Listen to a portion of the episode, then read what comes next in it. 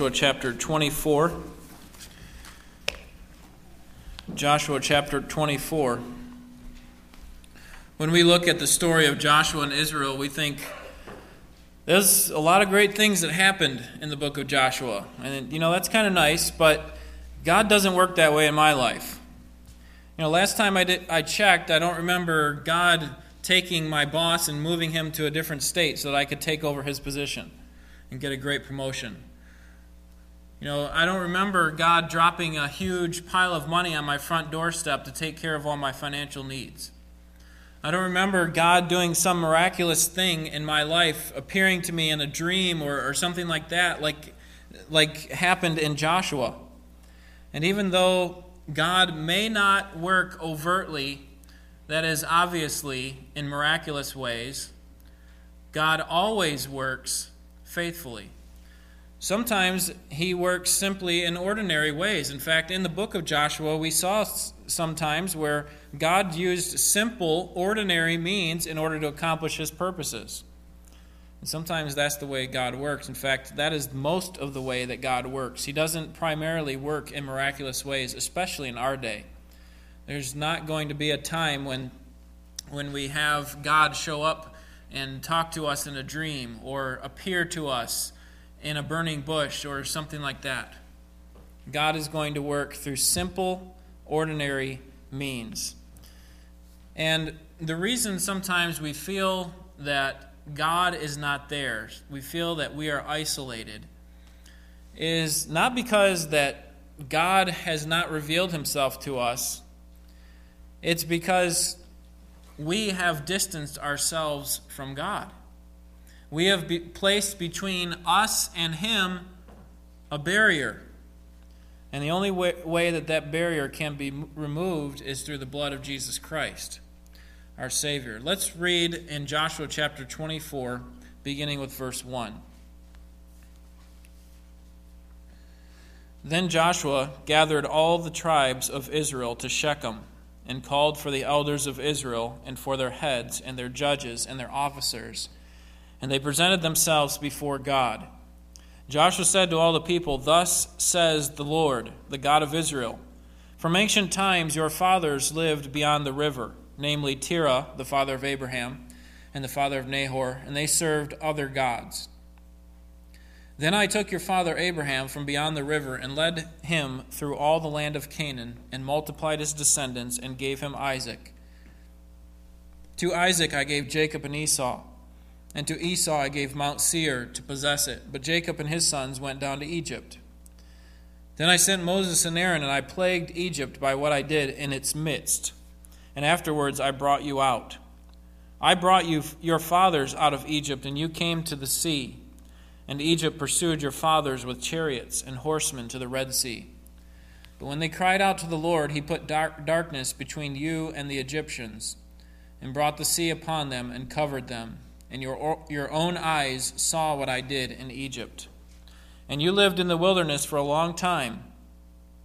Then I brought you into the land of the Amorites, who lived beyond the Jordan. And they fought with you, and I gave them into your hand, and you took possession of their land, when I destroyed them before you. And then Balak, the son of Zippor, king of Moab, arose and fought against Israel, and he sent and summoned Balaam, the son of Beor, to curse you. But I was not willing to listen to Balaam, so he had to bless you, and I delivered you from his hand. And you crossed the Jordan and came to Jericho, and the citizens of Jericho fought against you. and the Amorite, and the Perizzite, and the Canaanite, and the Hittite, and the Girgashite, the Hivite, and the Jebusite. Thus I gave them into your hand. Then I sent the hornet before you, and it drove out the two kings of the Amorites and from before you, but not by your sword or your bow. I gave you a land on which you had not labored, and cities which you had not built and you have lived in them. You are eating of vineyards and olive groves which you did not plant. Today we're going to see that God can work in extraordinary ways, but most of the time he works in ordinary ways, but he always works faithfully, that is, in faithful ways. In verses 2 through 27, Joshua lays out for us a covenant renewal at Shechem. And many people that, that have uh, studied this passage have, have seen that this passage is basically a treaty or a covenant that the people of Israel were setting up between themselves and God. And there's six basic elements to the treaty. The first element is the preamble, and that is the introduction of the sovereign or the king. And we see that in verse 2.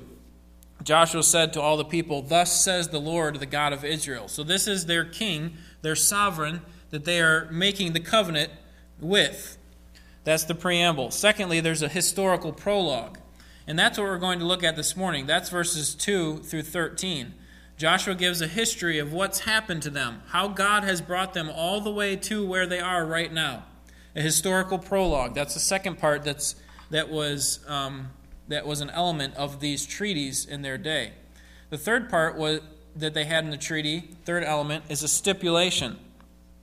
And this outlines the vassals' consequent responsibilities in respect to their sovereign. We see that in verses 14 through 24. Next week we'll look at that. And that basically lays out for the people of Israel what their responsibility is. You remember a famous verse in verse uh, 15. Joshua says, Listen, you need to choose yourself whom you will serve, whether it be the gods of the Amorites, whom your father served, or, or the God of Israel, who I serve. But as for me and my house, we will serve the Lord. Then he lays out all the things that are expected of them. We'll look at that next week. So that's the stipulations or the requirements that is that were a part of this treaty. The fourth part is a written record. Look at verse 26. After Joshua had made this covenant with them, verse 26 says, And Joshua wrote these words in the book of the law of God, and he took a large stone and set it up there under the oak that was by the sanctuary of the Lord. So what they would do is they would they would come into this covenant relationship, they would make this covenant with their sovereign, in this case it was God, and then they would write it down. They would have a written record. Then the fifth thing was that they would have witnesses. Verses 26 and 27 tell us that they are witnesses to themselves. In fact, they also set up a stone that would be a witness to what they had said. This was a, this was a memorial that they had set up so that future generations would recognize that they had made this covenant between themselves and God. This was another way that, that they would remain true to their agreement, to their covenant that they had made. In fact, we, we do this in our day when we um, take part in a marriage ceremony. We typically sit and watch the ceremony as a, a witness. We are a witness to what agreement has taken place between this man and this woman. And we are supposed to uphold that agreement. And when they start to stray from it, we should stand up, uh, obviously, in, in opposition to it because we were a witness to their covenant that they made between themselves and God. And then finally, the last element of, of every treaty in their day was, was the uh, element of blessings and curses. And we find this throughout, but you see it most clearly in verse 20. Verse 20 says, If you forsake the Lord and serve foreign gods, he will turn and do harm and consume you after he has done good to you. So God was going to uphold his end of the bargain. He, they needed to hold, uphold their end of the agreement. So what we're going to look at is primarily the historical prologue section. That is, we're going to look at Israel's history today, sum it up, and then see how God has been faithful throughout this whole time. And what that'll do for us is that'll be a, a good setup for us for next week. That is motivation that we can have for why we should serve the Lord. Because next week we have to make a choice. Are we going to serve the gods of this world or are we going to serve the God of Israel? And the motivation for why we should serve the God of Israel is because of what God has done for us in the past. That is the motivation that Joshua is giving here in verses 2 through 13. So we're looking at this historical prologue, and it's basically set up pretty nicely for us. Um, the first part of the the uh, the historical section here talks about Israel's history from Genesis 11 to the middle of Exodus, and then it moves on and talks about um, the rest of their history and goes from the middle of Exodus all the way up until Joshua chapter 22 basically where they are right now. So, the first thing we're going to look at is God's faithfulness in verses 1 through 13. God's faithfulness. Joshua begins by calling the, all the leaders of Israel together. He's going to communicate his message to them, to all of Israel, through these leaders. That's how he typically works. I mean, obviously, there are thousands and thousands of people he would have to talk to in order to get his message out. So instead, he, he appoints these leaders over the, each of the tribes, and then he speaks to them. So he calls these men, to, men together, and he reminds them of the faithfulness that God had, had uh, done for them. He talks first in verses 2 through 7 of the call of Abraham all the way to the Exodus. And he begins with the patriarchs of Israel in verses 2 through 4 the patriarchs, that is, the fathers, the forefathers of the Israelites. Verse 2 Josh, Joshua said to all the people, Thus says the Lord, the God of Israel, From ancient times your fathers lived beyond the river, namely Terah, the father of Abraham, and the father of Nahor, and they served other gods. So here's the situation in verse 2. There are these godless people, people who cared nothing about God, the father of Abraham, Terah, and they lived on the other side of the river, that is the Euphrates River. They lived on the other side of the river, they were all on their own, and that was their situation. But then God intervened in verses 3 through 4. God leads them out of that godless society, that godless um, uh, activity that they were involved in. In verses 3 through 4, notice God's activity. Then I took your father Abraham from beyond the river and led him through all the land of Canaan and multiplied his descendants and gave him Isaac. To Isaac I gave Jacob and Esau, and to Esau I gave Mount Seir to possess it. But Jacob and his sons went down to Egypt. So, as we go through this passage, what I want you to notice is all the I's that are used. Okay, God, uh, God is going to be saying throughout this whole passage, It was I who did these things. Look at what I have done. Okay, this is where you were. That's the situation. And then we're going to see what God did. I did these things. That's the intervention. You'll see this in each section that we talk about. So, so God led Abraham out of, of this godless society, this godless lifestyle. He removed him from that place. In fact, in verse 3, notice what it says. It says, Then I took your father. Okay, Abraham wasn't just kind of sitting around saying, You know, I'm really sick of all the wickedness in this land, and I have to figure out something that works better. I need to find out who this God of Israel is. That's not how it worked at all. It says that God took him.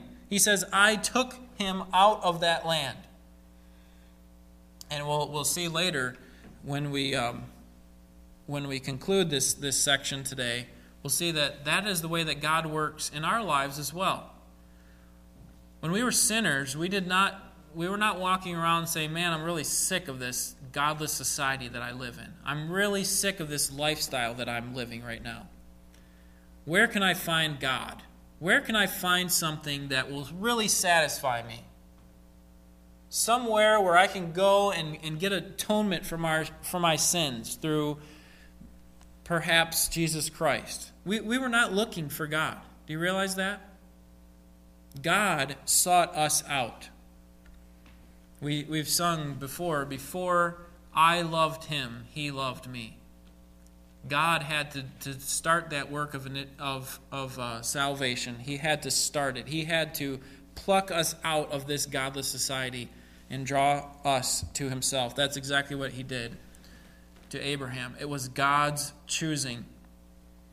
And then in verses 3 and 4, we see that God multiplied Abraham's descendants. Now, this is one of the ways in which God worked in an extraordinary way. Okay, I said that sometimes God works in extraordinary ways. Most of the time, He works ordinarily, but He always works faithfully. This is an extraordinary thing. You remember the story of Abraham and Sarah. They were old. Um, I believe Abraham was 100 years old when, when Isaac was born. And so this was an extraordinary thing that God was going to give him many nations. Many nations will be born through him, and yet this man is in his 90s and he still doesn't have one child through Sarah.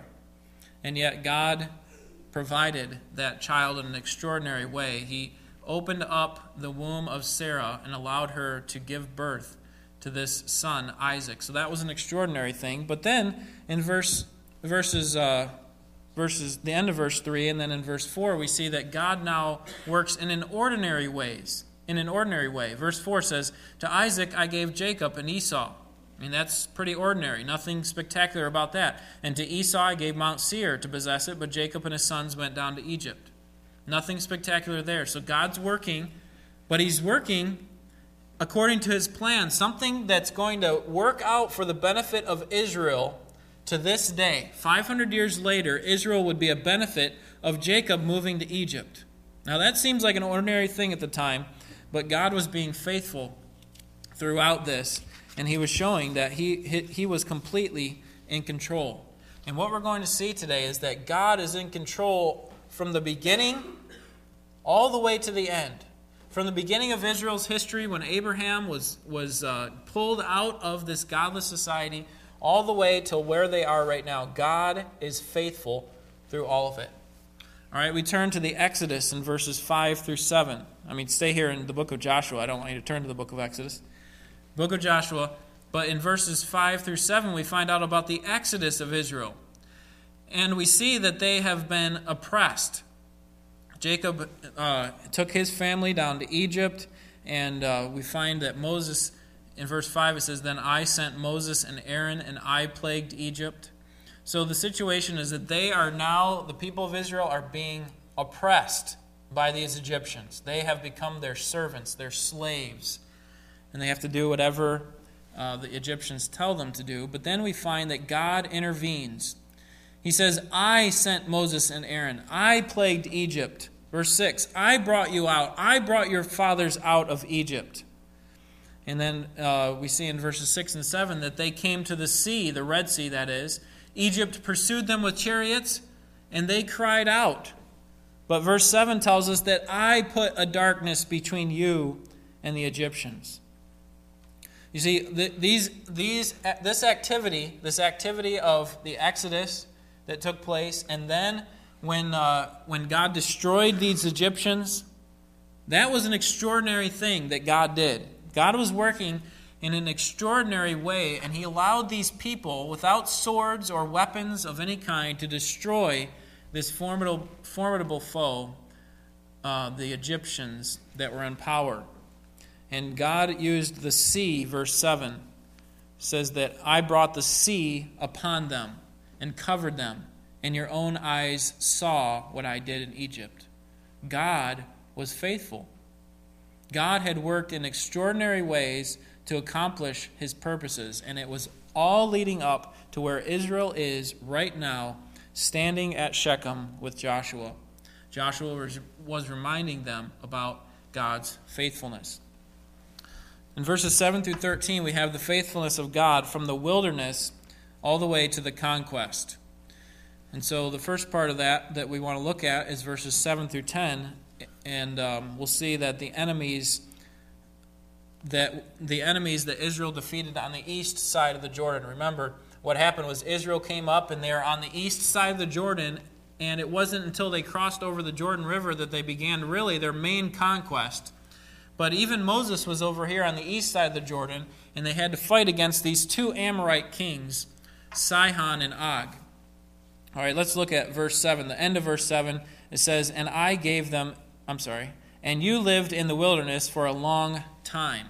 So this was the wilderness wandering that was going on. So this is where they're at. They're, they're wandering around in the wilderness. They don't feel like they're really going anywhere. But then God intervenes.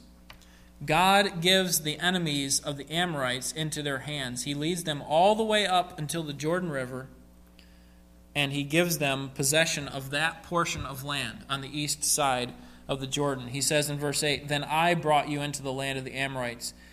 Verse 8, They, they fought with you, but I gave them into your hand.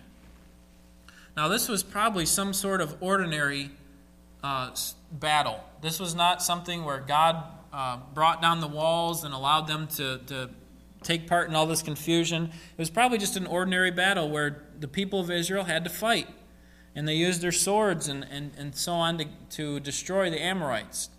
Verse 8 tells us that they took possession of the land only when God had destroyed it, though. And then in verses 9 and 10, we find out about this king of Moab, Balak. Balak was a man who hated Israel.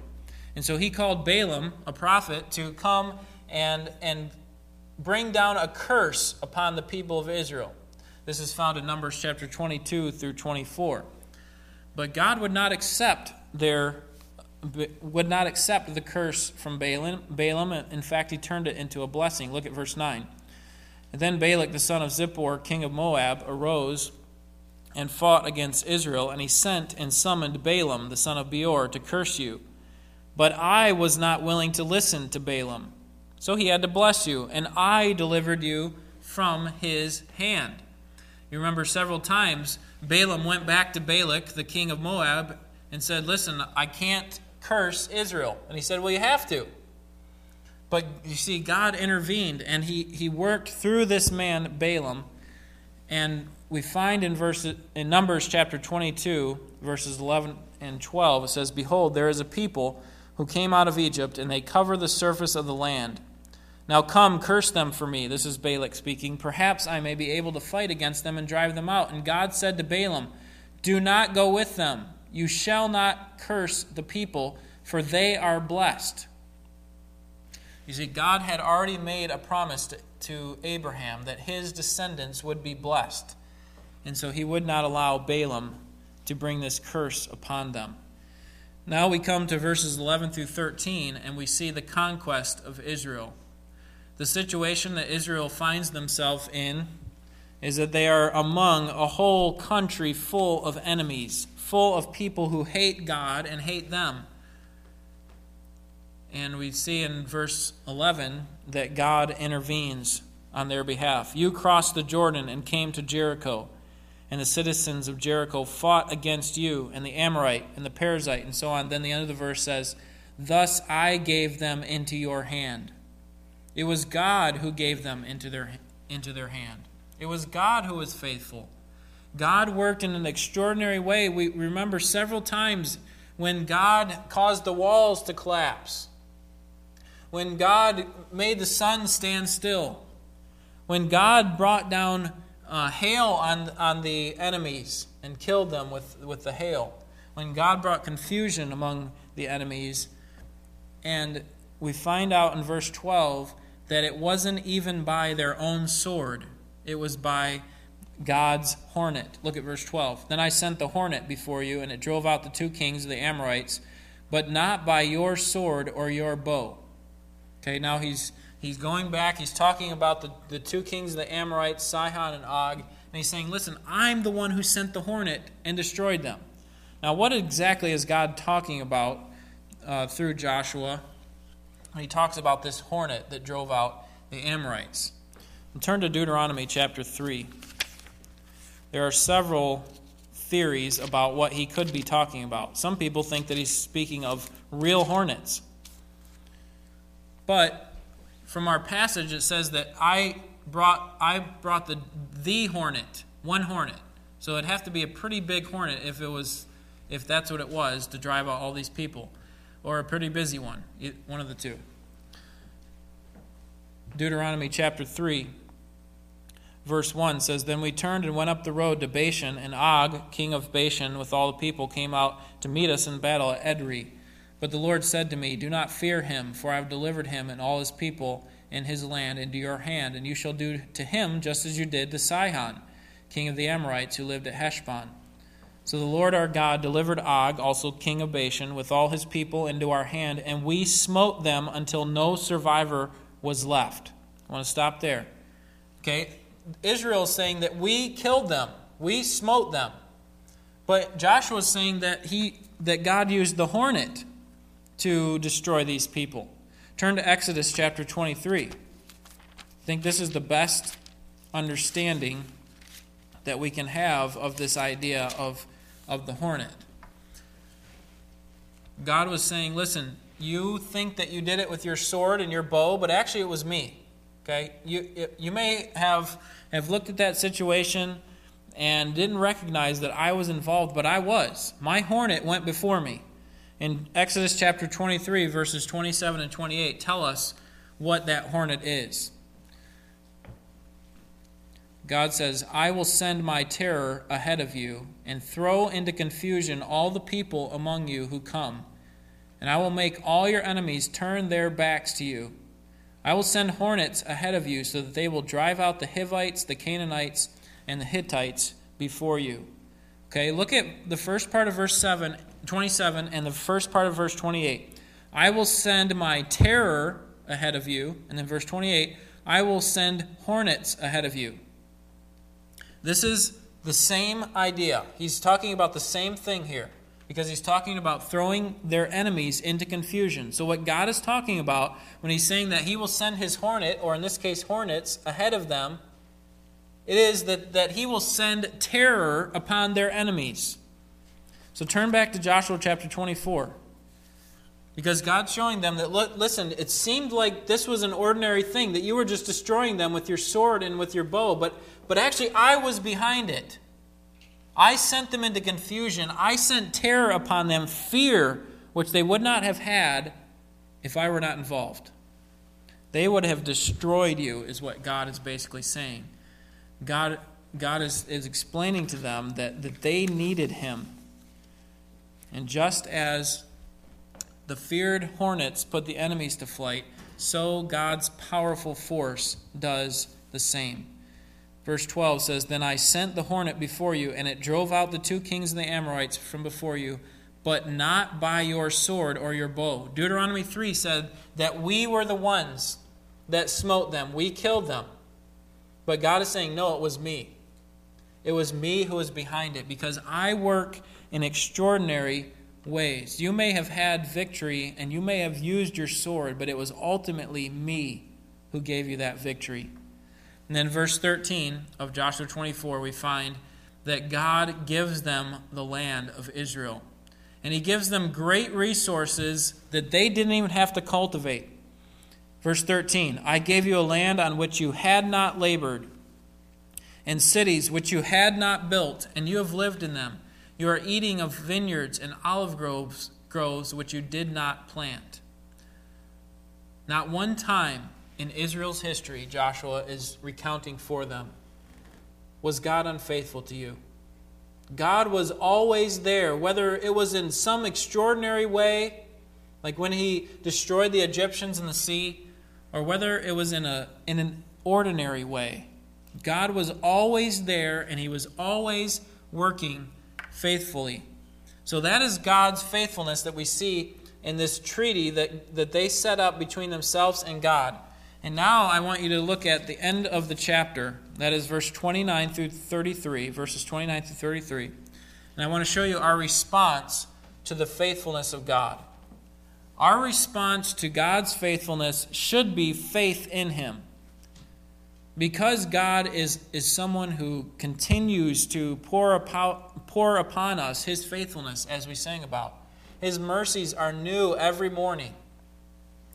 His faithfulness never fails. Because he is that type of God, we should respond in faith to him. And what we have in verses 29 through 33 is three men who are uh, buried now. They, they die and are buried, and they represent, as part of Israel, what God demands of them, and that is faithfulness. The first thing I want you to see is in verses 29 and 30, and that is the faithfulness of Joshua. It came about after these things that Joshua the son of Nun, the servant of the Lord, died, being 110 years old, and they buried him in the territory of his inheritance, in Timnath Serah, which is the hill country of Ephraim on the north of Mount Gaash. Now, we're not going to spend a lot of time unpacking what Joshua did. We, have done that throughout this series. Joshua was a faithful man to God. He recognized the great God that he served, and so as a response, he led his people in faithfulness. And Israel responds in verse 31 with faithfulness. Look at, look at verse 31. Israel served the Lord all the days of Joshua and all the days of the elders who survived, um, who sur- survived Joshua and had known all the deeds of which the Lord had done for Israel. Israel responded to Joshua's leadership, to Joshua's faithfulness, by being faithful themselves. Israel became a great nation. They received the blessing that they had from God, and Israel now had a land of its own. Look at verse 32 because I want to show you the faithfulness of Joseph. Joseph was one of their forefathers, but, but, they were, but the people of Israel responded. Verse 32 Now they buried the bones of Joseph, which the sons of Israel brought up from Egypt at Shechem, in the piece of ground which Jacob had brought, bought from the sons of Hamor, the father of Shechem, for 100 pieces of money, and they became the inheritance of Joseph's son. Now, what this shows for us is that Joseph was a man of faith. And we don't think a whole lot of, oh, his bones were being buried in the promised land, but think about it from Joseph's perspective. When Joseph was alive, he was in Egypt. He had, he had he was not able to see the promised land that God had promised to his father Abraham. And so Joseph is, is about to die, and what he does is he asks the people of Israel, or he tells them, demands to them that they must bury his bones in the promised land. They have to carry his bones around with them because he wants to be buried in this land that God had promised. And what it represents for us is that Joseph was a man of faith. Hebrews chapter 11, verse 22 says, By faith, Joseph, when he was dying, made mention of the exodus of the sons of Israel and gave orders concerning his bones. He was so confident that God was true to his promise, that God would remain faithful to his people, that he demanded that his bones be buried in this promised land. And then in verse 33, we see the faithfulness of Eleazar. Verse 33 says, And Eleazar the son of Aaron died, and they buried him at Gibeah of Phinehas, his son which was given him in the hill country of Ephraim. This basically serves as a notice of the passing era. Now it was time to pass the torch. Now both Joshua, their leader, and Eleazar, their priest, have died. And it was time for them to pass on the torch. We're going to see next week that, that Israel served God for as long as these leaders were alive. They served God throughout Joshua's life and the remaining leaders after Joshua had died. And then in Judges chapter 2, we find out that the next generation of Israel began to stray. They began to wander away from God. But during Joshua's lifetime and even after his death, his followers remained faithful to God. It's an amazing, amazing testimony of Joshua's faithfulness to God. So, what extraordinary Red Sea type experience has God done in your life? When is it that God has brought down some walls? What has He done for you? What type of extraordinary thing has He done? Well, if you are a believer, He has saved you. And there's nothing more extraordinary than that. He sent Jesus Christ to be your sacrifice, your propitiation, your atoning sacrifice. Because you were once blind. You were like Abraham's fathers. You lived on the other side of the river. You were living in a godless society, and you had no desire to seek after God. Ephesians 2 says that, that we were dead in our trespasses and sin. 1 Corinthians tells us that we were blind, that, that the God of this world, that is Satan, has blinded us from the truth that is in the gospel. We were deaf. We could not hear God's plan for us. We could not understand it. We could not accept it. We were not looking for God. Ephesians 2 also tells us that we formerly walked according to the course of this world, according to the prince of the power of the air. But then in verse 4 of Ephesians 2, it says, But God, who is rich in mercy, with the love that he loved us, sent Jesus Christ to be our sacrifice, our payment. God is saying, listen, I've worked in some ordinary ways perhaps in your life. Maybe you haven't seen something extraordinary, but I have stepped in. I have given you mercy, and if you have have accepted Jesus Christ as your Savior, you have been freed from the, the slavery and the power of sin. You are living under the control of a sin cursed world and a sin cursed ruler. And God is saying, But I raised you up, and I seated you in heavenly places with Christ, and gave you all the benefits that come with being my child. Your relationship to God is not based on your physical relationship with your parents or some other leader in your life. You don't become a Christian because your parents simply were Christians or because you go to a church or something like that. That's not where we get our relationship with, to God. Our relationship to God is spiritual. And so it must take place only through God's intervention of us. God standing in our place. See, just like Israel, they were just wandering around in the wilderness, but God intervened. Abraham's parents were just wandering around doing nothing, not caring about God, but God took Abraham out of there. That's the same thing he did with us. He took us out of the godly, godless lifestyle that we were taking part of, and he brought us into life with Christ.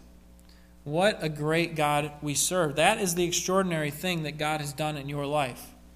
Now, God doesn't always work in that way. God doesn't he's not going to send down some some huge bag of money or or perhaps work in, in a miraculous way in your lifetime again besides in your salvation. But he will work ordinarily. Do you see God working in your life? When ordinary things happen, do you recognize that that's ultimately God? That when, when, when God aligns certain things in your lives, that is God sovereignly controlling everything in your life, just like He used the hornet to, to destroy the Amorites. We may do something in our lives and take credit for it, but God is saying, listen, that is me. Everything good that happens in your life is a result of me. And you need to give me the praise that I deserve. God is not creating anymore. God is not doing spectacular miracles in our day. We have His Word, so we don't need miracles to verify that He is true. He's, he is holding all the stars and planets in place, He is sustaining your life. He's feeding the sparrows, He's watering the earth through this regular cycle.